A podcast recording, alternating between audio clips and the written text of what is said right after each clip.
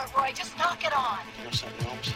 If I make an eagle, I'll put some tin under. This is everything, ain't it? This is the choice it comes down to. This is our immortality. This is the last ball you got in the bag, Roy. You get this one, we're we're disqualified. I can make it across. Well, then do it. Be the right club. Be the right club today. Let's kick it off with a little college football. Who's your pick to win the Heisman Trophy in this very interesting 2020 season? I don't season? think it's even a contest. It ought to be Trevor Lawrence. You know, if, it's about the best football player, I think he is. Yeah, he missed a couple games because of injury, but do you know he's lost two games in three years? I mean, how is that not the best player in college football? I know he's got an incredible supporting cast, but I'm telling you, I don't even think it should be a contest. Trevor Lawrence. Well, you know, it's interesting. Uh, Mr. Herbstreit, amongst the several things that he's said in the last couple weeks, uh, one of the interesting ones was that, you know, the Heisman Trophy, is it a resume or is it uh, the best player in, in a season? Mm-hmm. And, you know, it's hard to. Here's a stat line for you, Maddie. Uh, 230 completions out of 322 attempts for 71.4 completion percentage. Pretty good. Pretty good. 3,243 yards.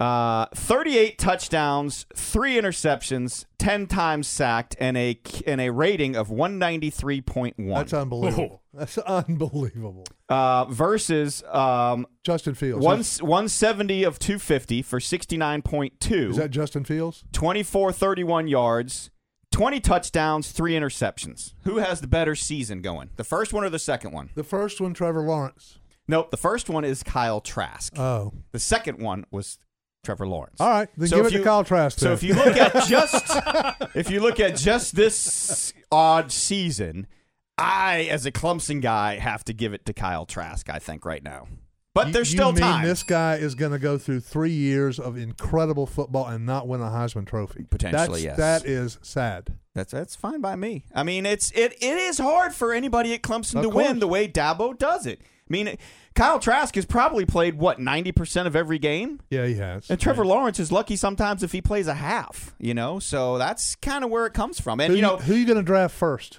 Yeah, Well, I'm- exactly. Trevor Lawrence. Kyle Trask. that doesn't mean you win the, the, the first pick in the NFL draft. Doesn't mean he automatically gets the Heisman. No, that, So- well, that's right. Well, if anything, there's a lot of Heisman winners that don't have a lot of NFL success to their name. yeah, I'd rather be the other way around.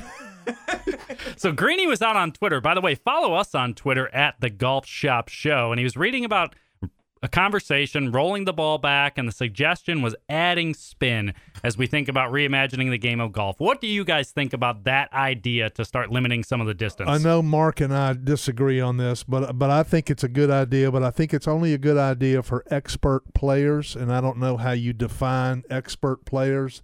Uh, I don't think the average guy that's a, that that plays golf once a week needs to have the ball, um, you know, go backwards just because uh, you know. It, Golf's supposed to be fun. Let's make the game fun. Let's keep the ball the way it is for the amateurs, but but for the pros, um, I, I, something has to be done. Jack Nicklaus has been talking about this for 25 years.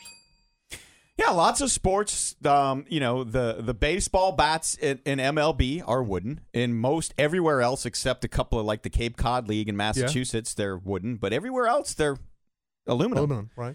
You know, so uh, uh, is the NFL football and the college football the same? No. Nope, slightly different, right? What other what other major sport? Hockey. In uh, in hockey, the professionals, you know, don't wear face shields, uh, even full masks. In college hockey, they do. Uh, in several lower divisions, they do. Um, but for the most part, they're using the same sticks and pucks. So there are sports where they use the same equipment, and there are sports where they don't use the same equi- equipment. The hardest part about doing anything in golf is the fact that you have so many amateurs that get into professional events.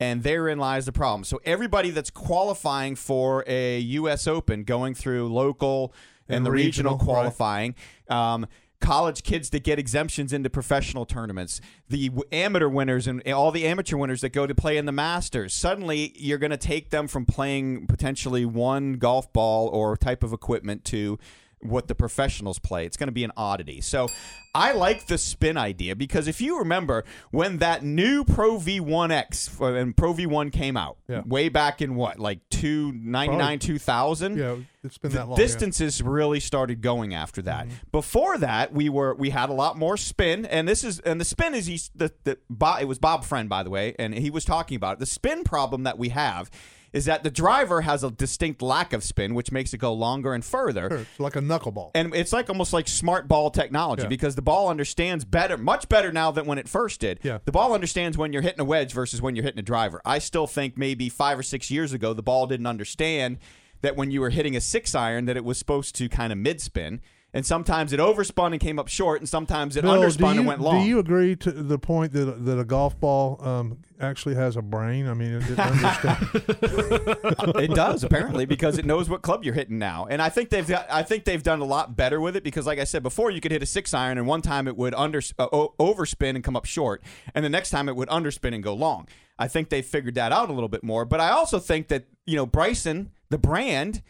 You know, if we introduced more spin, maybe his ball wouldn't go as far. But if he got it going offline, it would It'd go, much further more offline. crookwards, Yeah. And I think that's where the shot make we've lost shot making because the ball goes too straight. Yeah.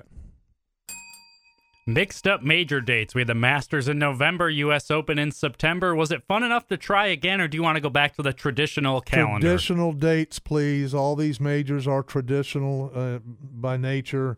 Uh, you know, I, I like the way it's laid out, especially now where you have the players, the PGA, I mean the Masters, the PGA, the U.S. Open, and the British Open, all in a five month period of time. There's nothing. There's nothing that should be changed from that. Yeah, the Masters can't really move because it's either got to be, you know, April or November. Right. And November was nice. I mean, there was nice weather, but it wasn't quite It's the same golf course the that we used to same see. So turn on that television, that one, that's we, just not the same. By the way, we've seen the unofficial fifth major in the Players Championship move around a little bit. It's been, uh, you know, in March. It's been in May. Mm-hmm. um, and it's kind of worked both times, just different conditions. So I don't know. I mean, I'm kind of of the opinion now that you've got the uh, PGA Tour and the European Tour supposedly going to play a little more nicely, which is still why I think we'd lost the Open Championship because the PGA Tour kind of said, "Well, here's your one date." An alliance. and it didn't work. Yeah. So yeah, there's kind of an alliance now. So do I see a problem with maybe, you know, one year the PGA Championships in May, the next time it's in uh, August or July? Hey, you know what? Mix those three up a little bit. If if you need to move them around a little bit for a weather perspective.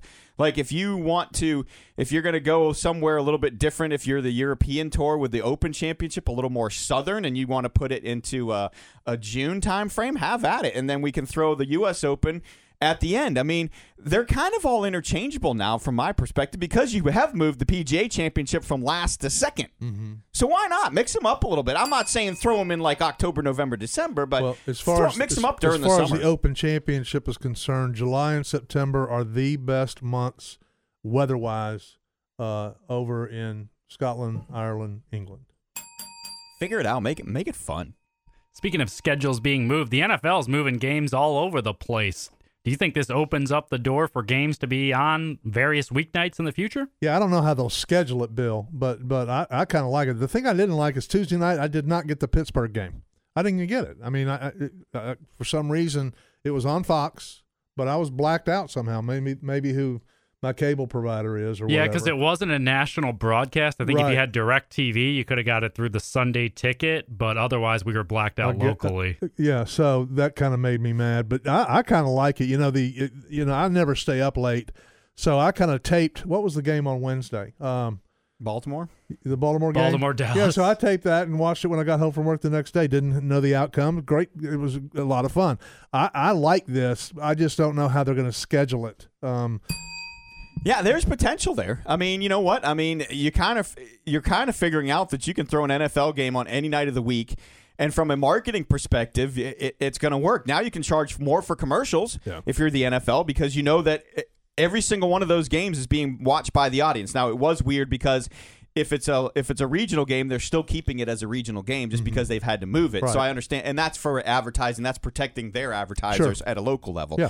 But I mean, if you roll out a schedule that has a Monday night game, a Tuesday night game, even a Wednesday night game, remember, you could just make sure that those teams get a bye the following week. So they're scheduling things that they could do.